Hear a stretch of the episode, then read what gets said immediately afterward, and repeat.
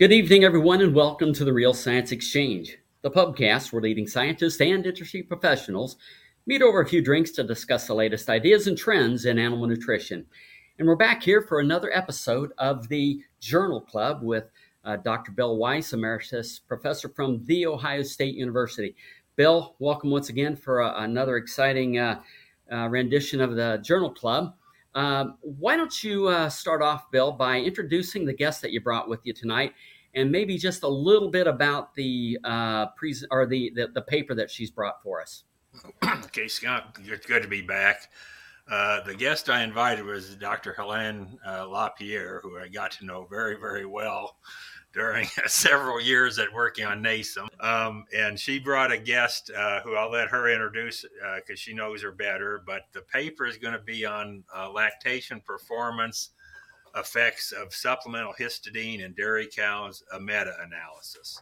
So, Helene, if you could just introduce the person you brought, then we'll get, get into the paper. And what, welcome to the, the podcast. Well, thanks, Bill. And uh, actually, I thought that Susanna had to be on board because she's the one who wrote that paper, right? So, Dr. Susanna Räisänen, she's from Finland and she did her PhD with Alex Hristov at Penn State University. And then she went back for a beginning of postdoc in Finland and then moved to Zurich. And now she is currently working in Zurich still interested in amino acid and protein nutrition in the dairy cow, right, Susanna? Yes, very much so. Thank you for the introduction and thank you for inviting me uh, on the podcast as well. I'm very excited to talk about this topic of histidine. Um, this was also a, a, large part of my PhD that I did with Dr. Hristov at, at Penn State. So I'm excited to share the results of, of our meta analysis with you. To good to have you. Um, I forgot to mention this is published in Journal Dairy Science this year. I don't have the month, but very, very, quite recently. I guess yeah. if you could just start, I don't know which one you want to address it, but uh, with meta analysis, we always want to know how many studies went into the analysis and just a little bit of the background of the, the data you used for the meta analysis. Uh, Bill, before we get started, uh, if you don't mind, I, I kind of just wanted to introduce my co-host once again. It's going to be Dr. Clay Zimmerman, and you might notice for those of you that's watching at home on YouTube that uh, Clay and I are side by side, not just on the screen, but literally here physically side by side. And we are here in a conference room at our corporate headquarters in Montvale, New Jersey. So I just wanted to kind of point that out. Also want to thank Helena and Suzanne from, for, for joining us. Suzanne, this is this is not your first time to the pub, so welcome back. Appreciate uh, having you here. So go ahead, Bill. Why don't you just start in then with your introductions? No, no problem. Um, I guess again, if you could just give us a little brief background of the data used for the meta-analysis without going into too much statistical detail.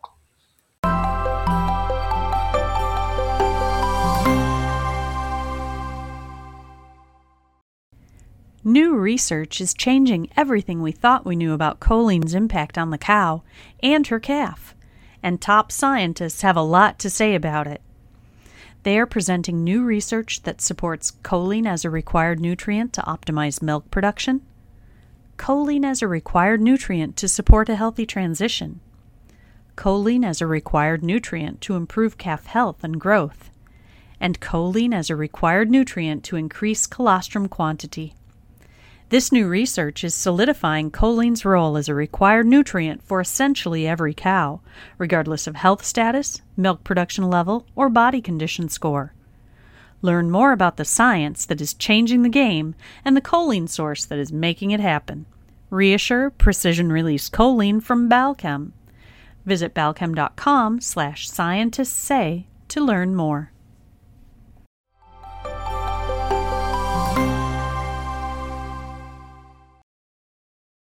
Sure, maybe I can take this, Helene. Um, so this um, meta-analysis, we included a total of 17 different studies published between 99 and 2022. So from some time ago until very recent uh, publications uh, investigating supplemental histidine for dairy cows, uh, lactating dairy cows. And then in some of the studies, um, they were there were different combinations of treatments. So we then were able to divide them, some publications into sub studies. So in total, we had 22, 22 different uh, kind of studies uh, totally included. Um, and then uh, one important uh, point was for us to to divide also the uh, type of supplemental histidine used in different studies. So there were studies that uh, had different forms of infused histidine, uh, but then also uh, a, lot, a, lot, of the studies um, also included the studies we did at Penn State uh, used rumen protected histidine. Uh, and we actually, as we get into the results, we saw some significant differences between the type of supplemental histidine. Um, and then another point uh, to, to make about the, the studies included is also the basal diet. So we had both corn silage based diets, and those were also included the rumen protected histidine in most cases. Um, and then uh, most of the infusion studies were actually done with grass silage based diet. So there were a few confounding uh, factors. I, I think um, is something that hopefully in, in future we can continue these uh, ex- animal studies to investigate also different basal diets with rumen protected histidine. But um, that was kind of the data set we had uh, available. And there, there was a wide range of inclusion rates or supplementation rates of histidine with the different studies, quite a wide range of them. Yeah, for sure. Yes. And then also this one important point is also the um, the level of histidine in the basal diet itself was also quite different. So that mm-hmm. also expanded the range of d- different doses um, as well. You know, I, I, thought one other important thing is at least most of them, it may have been all of them, but you made a comment in the paper that supplemental RP methionine and lysine was fed maybe to all of them. I can't remember. So that likely we're yes. not limiting in these these studies. Exactly. Yes, and, and we made the point to to include only compare like studies where we everything else was the same between within the study. So only the additional histidine was different between the treatments. So that was an important factor as well. Um, and then, yeah, most of the studies included either rumen protected lysine and methionine, or a lot of the infusion studies then uh, included other amino acids uh, as well. Okay. And then uh, briefly on what what all we'll get into the details, but what all was measured or what were the res, the primary response uh, variables? So we looked at all the important uh, uh, lactational performance parameters. So uh, first dry matter intake, and then milk production, energy corrected milk, and uh, milk composition, and also milk um, uh, component yields. Um, and then we also calculated efficiency of utilization of histidine including and then also uh, for all the other amino acids that that um, uh, were supplied to the, the cow from the diets. Uh, we also then calculated the uh, efficiency of, of um, I mean, marginal recovery of, of histidine. We can talk about it a, a little bit later as well. Um, and then another important factor that we looked into was the um, uh, histidine supply in relation to energy supply as well, and the interaction there, um, and how that affects the efficiency of utilization. So those were the major factors we included.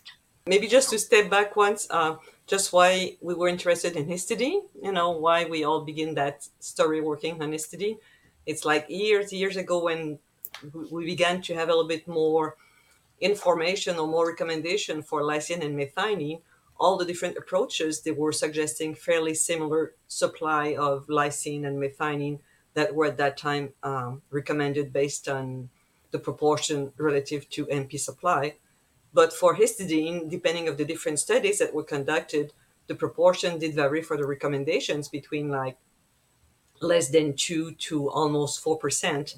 So we decided at that time that we should really begin to have a closer look at uh, histidine because previously most of the work has been focused on lysine and methionine. So that's where we began to work on histidine. And uh, then I, we made like a very focused study. And after that, uh, uh, Susanna just took over uh, the little review that was made at the end of this uh, study just to have like a broader perspective with the new studies that she added as well when she was doing her PhD. So there was really like this uh, question mark about histidine that we couldn't solve in terms of what would be the recommendations because recommendations were just so different between the different uh, proposals that were coming from France or you know from well different areas, and also as Susanna mentioned, yeah, there might be something that was um, related to the type of study or the type of diet that the animals were being fed that was solved later on in, in the lab of Alex Hristov. So th- that's why we focused our intention on our attention on histidine. What, what are some major are there, are there any good basal ingredients that provide histidine? Uh, you know, large amounts of histidine. I think what well, what I've seen is uh, histidine. Um, well, we used actually in one of the animal studies that I did at Penn State, um, we used blood meal, which has overall quite a good uh, profile of different amino acids, and histidine especially is quite high. I think from from you know common feeds fed fed on farms, histidine is not usually limiting if the the metabolizable protein is is uh, adequate um, uh, or higher levels, and it's very difficult to increase uh, histidine per se from just feedstuffs. That what I've understood. So um, that I, I would say. Um, I don't know if uh, Helene has any input on that. Well, maybe also just to mention that why also histidine became such a hot topic, if, if I could say so, is that uh, because all the uh, consumers' demand and all the emphasis that was put on reducing the footprint of dairy production, we want to work more and more with diets that are lower in terms of protein supply. And uh, what we always learn at school that microbes had really a good profile of amino acid. But if we have a closer look, actually, the microbes, they have a low histidine concentrations compared to a lot of the feed ingredients. So when we try to reduce the protein content of the diet, usually we increase the proportion of microbial protein because it, you know it we know that this is like a cheap good source of protein to have like high microbial protein. But when we do so then we decrease the supply of histidine at a higher rate than we decrease the supply of other amino acids. So basically initially it was thought that it was with grass silage uh, diets for example that histidine was being limiting but then we realized that no, it's because when the grass silage diets were being fed, they were low protein diet. But if we feed low corn diets, low protein corn diets, we're facing the same situation. Really, if we look at the proportion of histidine relative to MP, as the crude protein concentration of the diet decreases, this proportion of histidine decreases. So if we want to work with low protein diet, then we'll have to put more attention on histidine, which we didn't have to do when we were feeding cows with like 18 protein, 18% crude protein diets. But if we want to go with lower supply, then we have to pay attention to uh, to, to histidine. And as Susanna was saying, um, blood meal is quite good, uh, but it's not allowed in all the countries. And uh, sometimes when we look at the um, canola meal, for example, it's not like a super ingredients compared to blood meal, but it might bring a little bit more histidine than other types of, of uh, protein supplementation as well. So yeah, and this is something we have also. I was involved in in some studies we've done at Penn State comparing canola meal and and soybean meals, and there we we see the profile of histidine is slightly better in in canola meal compared to soybean meal. Yeah. And I, I, would add also to, to the point Helene was making about the low protein diets. And I think this is a lot of the work before I joined Dr. Hristov's group at Penn State. They already did quite a few studies with um, these low protein diets and supplying both methionine lysine and then later histidine. And this histidine work really came about because of the low protein, low metabolizable protein diets. And they were observing very low levels of plasma histidine. And that's kind of where, where this um, histidine came into, into play um, there. And I was very excited to join, join that um, line of research and kind of completed with this meta-analysis what came a full circle I, I, I feel. So susanna how, how do you define a low protein diet? What does that mean? Yes, this is a good question as well. I, I think we we work really with uh, think uh, looking at metabolizable protein uh, deficiency uh, based on then NRC 2001, um, which now maybe Helene can then explain more what what's uh, new in the the current uh, improved models, but um, we were really looking into metabolizable protein um, and then deficiency in terms of uh, requ- um, recommendations um, in the NRC, and we were basing it between 10, around 10%, um, 5 to 15, I would say, we were working with. And then there, the crude protein content, I think we had around 15% crude protein in those uh, studies that we I did at, at Penn State. Um, yeah, so they're, they're not rock bottom low. They're only like 5 or yes. 10% deficient based right. on the old system. So they're not mm-hmm really, really low. They're quite, quite, uh, I'd say, reasonable diets in today's environment. So, mm. um, and so with all this emphasis on you know blood meals limited in countries and it may eventually become limited in the U.S. with low protein diets, it's the the need for supplemental histidine is likely going to increase in the future, not decrease or the right. So I think this is very relevant to what what's going on now. So if if um, again on a big picture, let's just start with production. What what basically did you find with the effects of supplemental histidine on on production measures? So we really saw. So how we did, did the, the analysis was first we we looked at just overall effect of histidine, quite a more simplified approach to look at the effect size. Um, and there we saw a clear response in, in production, so milk production, dry matter intake, and milk true protein yield. Um, and that milk true protein yield really was one of the, the parameters that responded quite uh, really well to, to supplemental histidine, quite a clear effect there. And then we also did a regression analysis, so then looking at the increasing dose and and uh, and how how then the different variables responded to, to increasing histidine uh, supply. And there also um, we saw um, uh, pos- positive effects on uh, dry matter intake, milk yield, and then milk true protein yield. So those were the major parameters um, that we had a positive response in. Uh, milk fat is interesting. We, we've seen also in the animal studies that there is a, a slight in, decrease actually in milk fat uh, concentration, especially. Uh, but but um, but milk fat yield then usually there is no no much effect there. So on on the, the you know the milk protein yield to me is you know you're providing more amino acids. What well, on the intake, which wasn't big, but it was pretty consistent. Yeah. What, what do you, is it because of the demand for more food for the higher milk production, or does histidine have a physiological effect on intake control? Yeah, this is very interesting because it's been quite consistent, as, uh, especially with the, with the studies we've done at Penn State and, and with low protein diets. And it's very interesting because we don't really. Uh, that's kind of what we only can speculate for now, and maybe something to, to look into a bit more um, if it's a pull effect, you know, of the increased milk yield, or or if because there are some amino acids, including histidine, um, mostly in more like monogastric models that have been shown some possible signaling uh, effect that histidine would have on on the brain. Uh, but this is still quite specu- speculative. Um, and we don't have really clear evidence on that in, in dairy cows but it's a very in- interesting effect uh, uh, that haven't hasn't been really shown with other amino acids, uh, as far as I know. And like I said, it was very consistent across all these studies. So. Mm-hmm.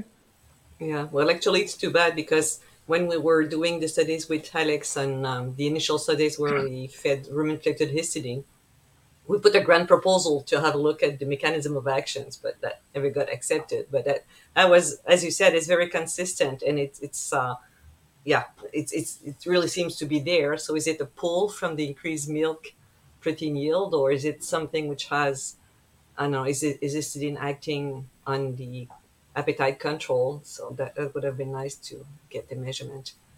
And uh, just to add to what Susanna said, and then I'll come back to the NASEM, is uh, really one of the reason why actually we, I think we saw an effect when we fed increased uh, increased um, or when we infuse this in when we had higher supply of histidine is that in the initial treatment or in the control treatment actually when we look at the efficiency of utilization of histidine that uh, we can calculate with the NASEM now, but that basically it is like the total outputs of um, protein times their amino acid concentration. So it's going to be milk, metabolic fecal protein mainly, and growth if, if there is any growth.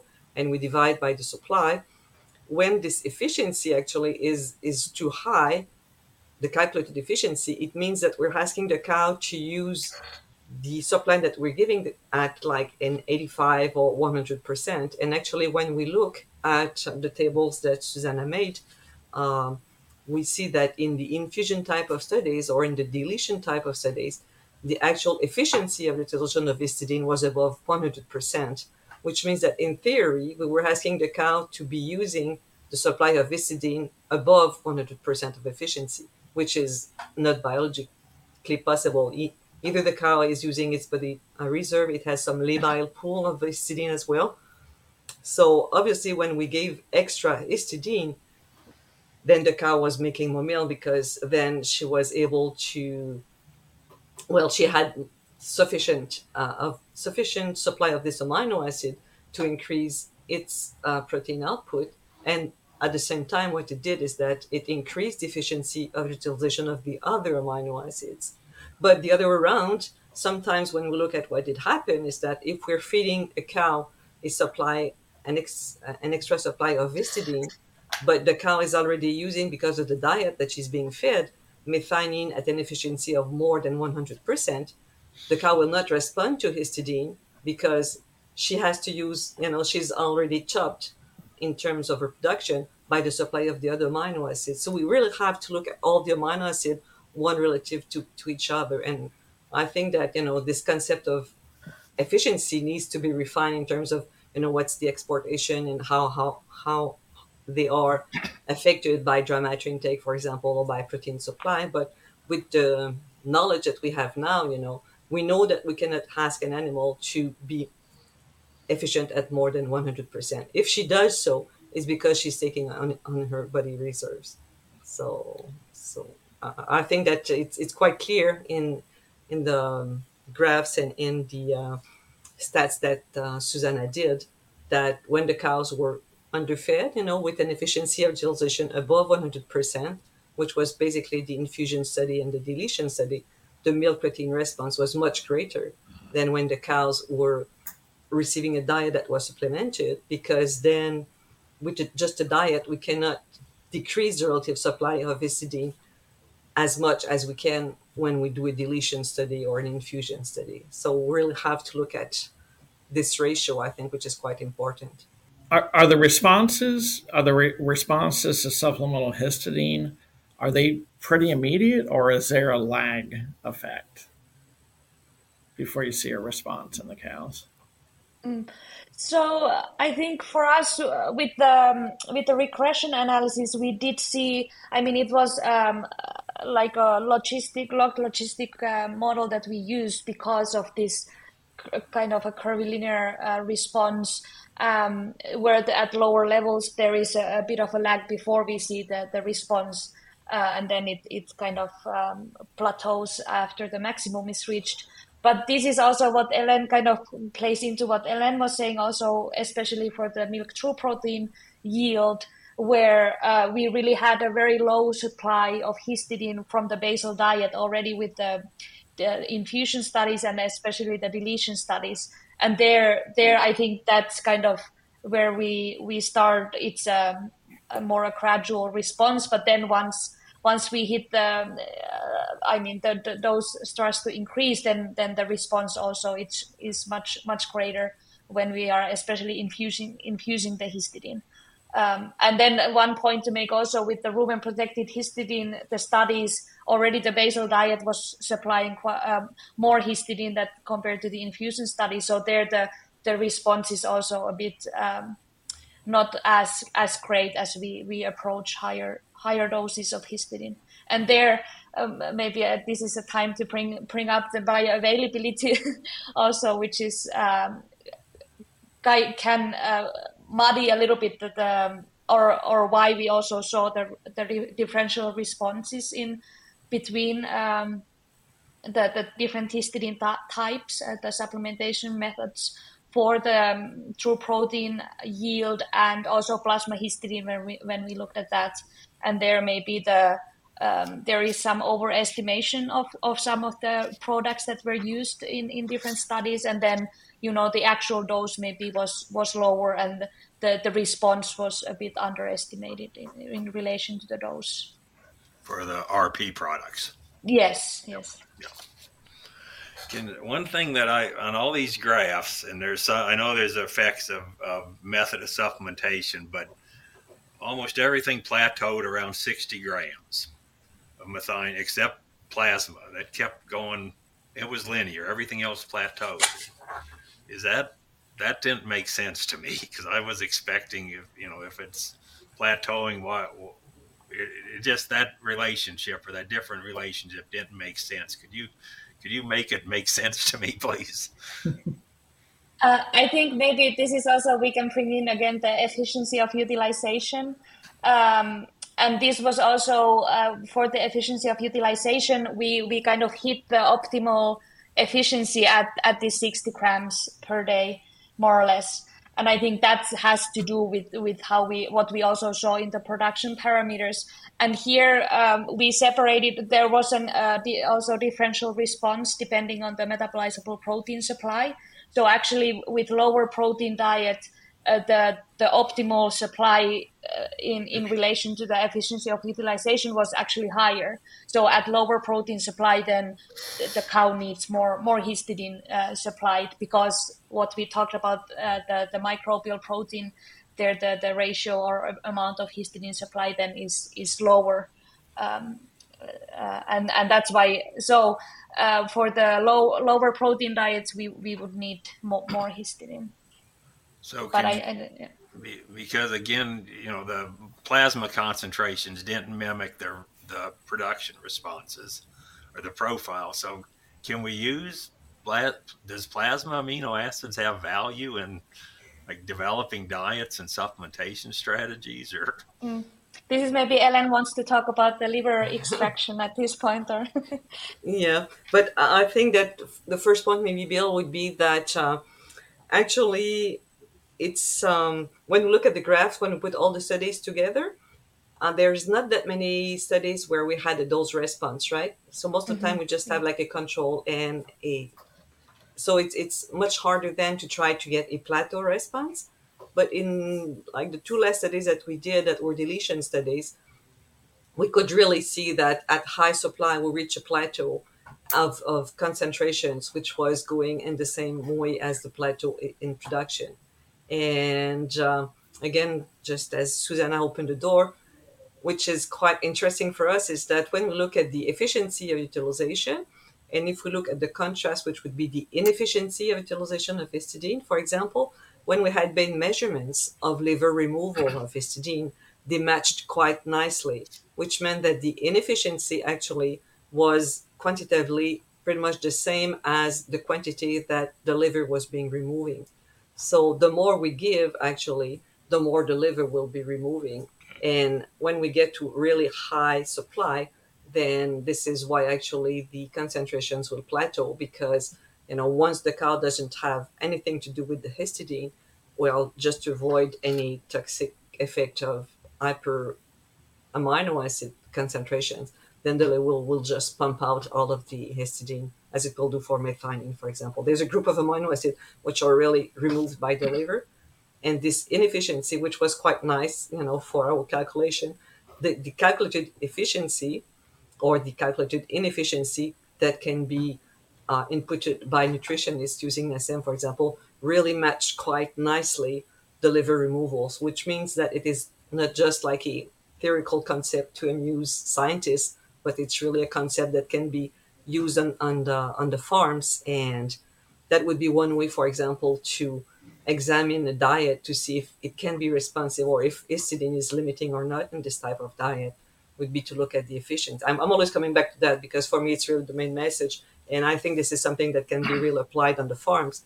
Is that if you look at the efficiency and if you're, you know, we had a target efficiency of about 75%, I think, in, in SM. If we're running at an efficiency of 85 or 90%, it really means that the cows are missing some histidine. But if we're below 70%, then histidine is not the amino acid to target. There's other things to add. Mm-hmm. But within a single study, to come back to your question, if I come back, within a single study, if we have like a lot of dose that we infuse at the high doses, we're seeing a plateau in the concentrations, which are matched by increased liver removal. And I want to ask ask this question, and that is on the the relationship between energy and histidine. You you did energy intake, is not not megacalories per kilogram, but megacalories per day. And a lot of that variation is actually, you know, dry matter intake is a major source of the variation in net energy supply. So do you, do you think if you if you just if you fix dry matter intake, so intake of all the nutrients are the same except energy, do you think you'd still see what you were you were seeing, or is because again, as net energy intake increases, intake of everything is increasing, not just energy, or usually. There just there's not a lot of variation in the concentration of energy. There's a lot of variation in the intake of energy, though. Mm-hmm. And I'm just wondering is is it energy or is it just nutrients or dry matter? Yeah, this we only did for the so we calculated the the histidine supply uh, per uh, net energy for lactation supply, um, and this was um, then um, we, then we looked at the, the effect of that on the efficiency of utilization. Um, so there, um, there then we got a very nice uh, um, response show, showing the relationship of of um, or the optimization of, of both both um, histidine and and energy supply. And I think uh, Helene also this is include uh, in the new NASEM also we we have this uh, effect of energy on on the utilization efficiency. So so I've got a few questions. So the first one is, what do we think the requirement is for histidine in a lactating diet? Well, I'm biased because I've been working on that, but I think we should target an efficiency of utilization of 75% with a correct uh, energy supply because, as Susanna mentioned, and it has been shown by many studies actually, the efficiency of utilization of the amino acid will be affected by the energy supply. But we, if we have a correct energy supply, I think we need to look at how much milk we want our cow to produce, how much protein, then do the calculations, then fit the 75% efficiency, just divide, and that will give us a supply. So it's not like a ma- I don't think we can just go with the magic number. It's it's easier. Uh, I would.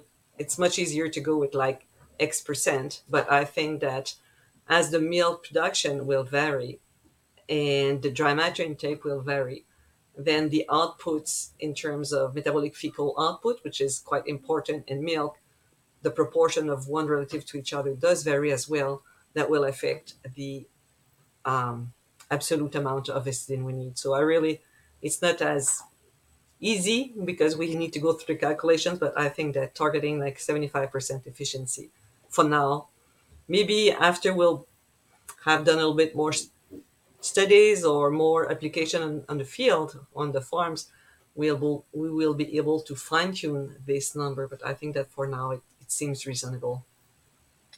And I would also add also what we also saw in the meta-analysis that this depends also on the overall protein, for example, protein supply. If we talk about metabolizable protein or or energy, so it's hard to give uh, uh, one number. And I also agree that this efficiency of utilization is is a nice target because then then you can adjust then the, the absolute supply as grams per day, for example, based on on the other uh, variables in the diet as well. But obviously, if you reach that target for mm-hmm. histidine, but if you're above target or if you're just not supplying another amino acid in mm. a sufficient quantity, then you do not allow the cow to express full utilization of this amino acid. So everything really needs to be looked at um, in relation in in a global scheme. You cannot just like pinpoint one amino acid and say, okay, I'm going to feed that one and I'm clear. You really need mm. to look at all of the amino acids because they're all important, right? Yes. It, it is just it depends of how much we find in the feed ingredients that is changing our perspective. But actually, for the cow, they are they are they are all important. So, what are what are some practical implications of of the you know the histidine work and the meta analysis? Are are there some things that you know can be applied in the field today? Well, I think as we, we just mentioned about the the the way um, uh, um, the diets are formulated, I think especially in, in terms of, of looking at the, the, total protein content of the diet, if this is something uh, a farmer wants to decrease uh, for for different reasons, um, which I think will be increasingly uh, so. Uh, then I think histidine and this efficiency of utilization should be taken into account and see how how those diets can be formulated. Um, and currently, unfortunately, we don't have the rumen protected histidine uh, available, but hopefully, this is something. Uh, if, uh, as we also uh, saw in the meta analysis, that histidine is important uh, and increasingly so, um, I think that's that's another point um, I would say. Yeah, and, and I would say that the meta analysis also clearly shows that if we are not supplying enough uh, histidine, there is really a penalty in terms of milk yield, in terms of dry matter intake, in terms of, of milk protein yield. So really, this is something that we need to be to, to take into account. And also one point, which is not in the paper per se, but in the supplemental material, is the marginal recovery that Susanna has been talking about, which is like from the extra histidine you supply, how much actually you will find back in, into milk. And on average, I think it was around 20% which is much higher than what is usually seen for the protected methionine, which is more about around 7%. So th- th- there's really options actually to make sure that we do have enough histidine. And if we do not have enough histidine, there is a penalty that our cows will be paying. So, and there's a way actually to check if the cows are receiving uh, sufficient uh, histidine. So, Susanna, you had you mentioned early on in the in our discussion today that in the infusion treatments there were different sources of histidine utilized. Did I hear that correctly? Uh, so the infusion studies, um, they were different types of infusions. So oh, we had uh, infusions. Okay. Yes, not not so the histidine that was supplied was was uh, all studies used L-histidine. You know, kind of related to that, I think you also said that the the infused histidine uh, studies were done mostly with cattle on grass, and the uh, the rumen protected histidine was done with cows on silage. Was that because of where those studies were done, or yeah, just looking for some background on that? Yes, so um, the early the early work with histidine was mostly done in Europe, in Finland. Actually, my my previous um, P, uh, uh, professor I worked under Aila Vanhatalo at the University of Helsinki, uh, and and her colleagues they did some infusion studies in in uh, on grass silage based diets, and then in the in the UK they also conducted some studies uh, with in, different infusions of histidine. And then Helene did also these deletion studies, but she, she used corn uh, silage based diet. So those those are the exceptions of, of the infusion uh, category, I, I would say. Very well. Uh, I guess another question I have is, you know, we typically talk about lysine, methionine, histidine being the, the most limiting amino acids. So, what would be next after those three? Uh, well, in actually in the meta-analysis, we were also looking at the efficiency of utilization of other amino acids um, in uh, and how that would affect the efficiency of, of histidine utilization. And one one that um, in in, uh, in, addition to lysine and methionine, we uh, saw leucine uh, was also there, um, having an impact. Um, uh, but otherwise, um, I know in the new NASEM there are also other amino acids included that maybe uh, require some future work as well to, to see the, the full profile of, of his um, not histidine, but amino acids, and how how yeah. those play, um, and what are the optimal supplies, and uh, how we can reach the optimal efficiency for for the group of of amino acids. I don't know if Helene well, has any. Yeah, well, actually, I, I would just answer. It really depends what you feed the cows, right? Mm, mm. So, yeah, if you feed a cow with a lot of corn, for example, you won't be short in leucine. But if you don't feed any corn, then leucine you might become short of. So it really depends. I think that this is sometimes what we hear is that the cow is like uh, this diet is limiting for the cow. Actually, uh, this is really depending of what's being into the diet. There is not an not, not this diet, but this amino acid is limiting for the cow. There's not an amino acid which is limiting for the cow. It depends of the diet which is being fed, and I think this is really something that we need to keep in, in mind. It, it depends so much of what's being fed. So as Susanna was saying before, you know, for example, feather meal we know is really, really, really low in histidine. So then if you feed that, that's for sure that histidine will be uh, on the ground and uh, yeah, and, and, I think probably it's a major difference sometimes between uh, Europe and United States, where in Europe they will feed less corn, and I think that in some cases they've shown that leucine might it, it, it will be worth it to have a look at leucine, for example. Whereas if you have plenty of corn, well, you will have a look at it, but the chances that it is limiting, uh, that it's going to be in short supply. I, I, think I prefer to say in short supply than seeing limiting uh, mm-hmm. will decrease. So it depends so much what, what are the feed ingredients. Any other questions for you? I know. I got one last question. I'm kind of curious about, um, you know, what's the next steps for uh, histidine? As Bill had mentioned, you know, he anticipates that it's going to be more and more important as uh, as we begin to feed cows a little differently. Um, so, what's some of the next steps uh, relative to research? Yeah, so for me, I really, really do want to continue the work I, I've been doing on histidine. So, um, and I think we didn't touch too much on it today, but the, the labile histidine sources, the endogenous histidine sources that we have in hemoglobin, for example, and, and different muscle dipeptides that can be mobilized during histidine deficiency. And this is something uh, we, we have seen in some studies, uh, but require long term uh, investigations. Um, this is something uh, I would like to look into. And in, in general, I think long term studies would be interesting to see. And then different uh, lactation stages of the cows as well.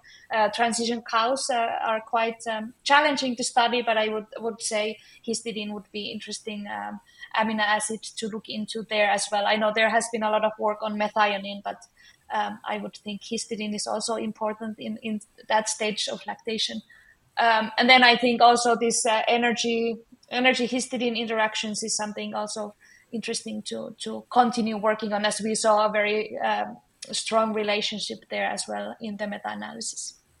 So, so Susanna, you, it is the reason why blood meal is such a good source of histidine is because it's high in hemoglobin. Uh, probably yes. I, I, I actually haven't um, uh, thought about it too much, but now that you say it, it it make, makes total sense. Yes. Yeah, yeah, yeah. Yeah, as, as Susanna was saying, is that this is something that we see if the cows are being short in uh, histidine, for example, their hemoglobin level will slightly decrease. So that will offer the cow like an endogenous source of, of histidine. There are some dipeptides as well, like carnosine, mm-hmm. that will be replaced by another type of peptides that will have the same buffer function in the muscle, but so that that can mask actually the histidine deficiency. And actually, mm-hmm. in human nutrition, it has been quite uh, um, a challenge to define what would be the histidine requirements because of that. Because mm-hmm. if you mm-hmm. take a human being and if you put it on a diet which is short or with no, because we can do artificial diets, it's tough to. We won't see very quickly the histidine deficiency because of the use of all these internal sources. So the same thing will happen with, with a cow, but the cow is pumping so much milk out, then you know the deficiency occurs much quicker. Tonight's last call question is brought to you by NitroShure Precision Release Nitrogen. NitroShure delivers a complete TMR for the rumen microbiome, helping you feed the microbes that feed your cows. To learn more about maximizing microbial protein output while reducing your carbon footprint, visit balchem.com slash nitroshure. Bill, if you will, can you give us kind of a few takeaway thoughts uh, regarding uh, uh, what we heard today? Well, one is, you know, meta-analysis are powerful statistical tools. They they do have limitations, but they are powerful tools. And with this analysis, they, they show all the raw the the the the, the the, the results by treatments or by experiments, so you can see the consistency. And they also did some other things to look how important if, if it's one study is biasing the results. And so I think this is a good good analysis. It shows clearly histidine's important. And again, with the discussion they have in the table in the in the text, it's going to become more important with the way we're, we're going to change formulations, it's going to become more important. So I think it's a very uh, well done meta analysis, and I think it has a lot of practical importance. Helene, one last question for you. Um, our audience is, consists of a lot of consulting nutritionists out there building diets every day for, for their dairy farmers.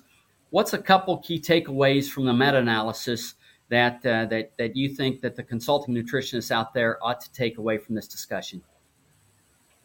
I, I think the major point actually is, as I mentioned before, is that it needs to be taken seriously. If you don't supply enough of it, then you'll have a penalty on your cow production. So I think this is really for me the, the, the main message which is coming out of that. And again, the efficiency of utilization will be affected by the energy supply as well and they have tool we have tools actually with, with the NASEM to look at this efficiency and uh, you, we can assess actually if the herd is being re- or the cows are receiving uh, sufficiently of histidine but also the other amino acid but again what the meta-analysis clearly showed is that if there is not enough histidine in the diet if the cow does not receive enough histidine there's a penalty on milk milk milk yield milk protein yield and also it might have an effect on dry matter intake, which is also like a vicious circle. So I think the message is really clear on those three uh, main points for nutritionists. All right, very well. Thank you for that. And Susanna, uh, any final words you'd like to leave with the audience? Yes, uh, I think I, I 100% agree with Helene. Uh, I, I would like people to remember that histidine is important um, and if there is anyone there out there um, wanting to to produce rumen protected histidine, this is also a um, you know important message for me as I want to continue this uh, line of research uh, into the future. All right, perfect. Thank you for that. You know, I think it's pretty unanimous. All of our guests says that histidine's important. So I, I'm going to uh, uh surmise that we're going to have uh, additional conversations, be they podcasts or webinars on this subject. So I would uh, ask our audience to stay tuned. Uh, with that, I want to thank you guys for joining us today. This has been a great discussion. I've enjoyed it. Looking forward to the next one. Uh, to our loyal audience, thanks for joining us once again. Uh, we hope you learned something. We hope you had some fun, and we hope to see you next time here at the Real Science Exchange, where it's always happy hour and you're always among friends. We'd love to hear your comments or ideas for topics and guests. So please reach out via email to anh.marketing at balchem.com with any suggestions, and we'll work hard to add them to the schedule. Don't forget to leave a five star rating on your way out. You can request your Real Science Exchange t shirt in just a few easy steps. Just like or subscribe to the Real Science Exchange and send us a screenshot along with your address and t shirt size to anh.marketing at balchem.com. Balchem's Real Science lecture series of webinars continues with ruminant focused topics on the first Tuesday of every month, monogastric focused topics on the second Tuesday of each month, and quarterly topics for the companion animal segment. Visit balchem.com slash realscience to see the latest schedule and to register for upcoming webinars.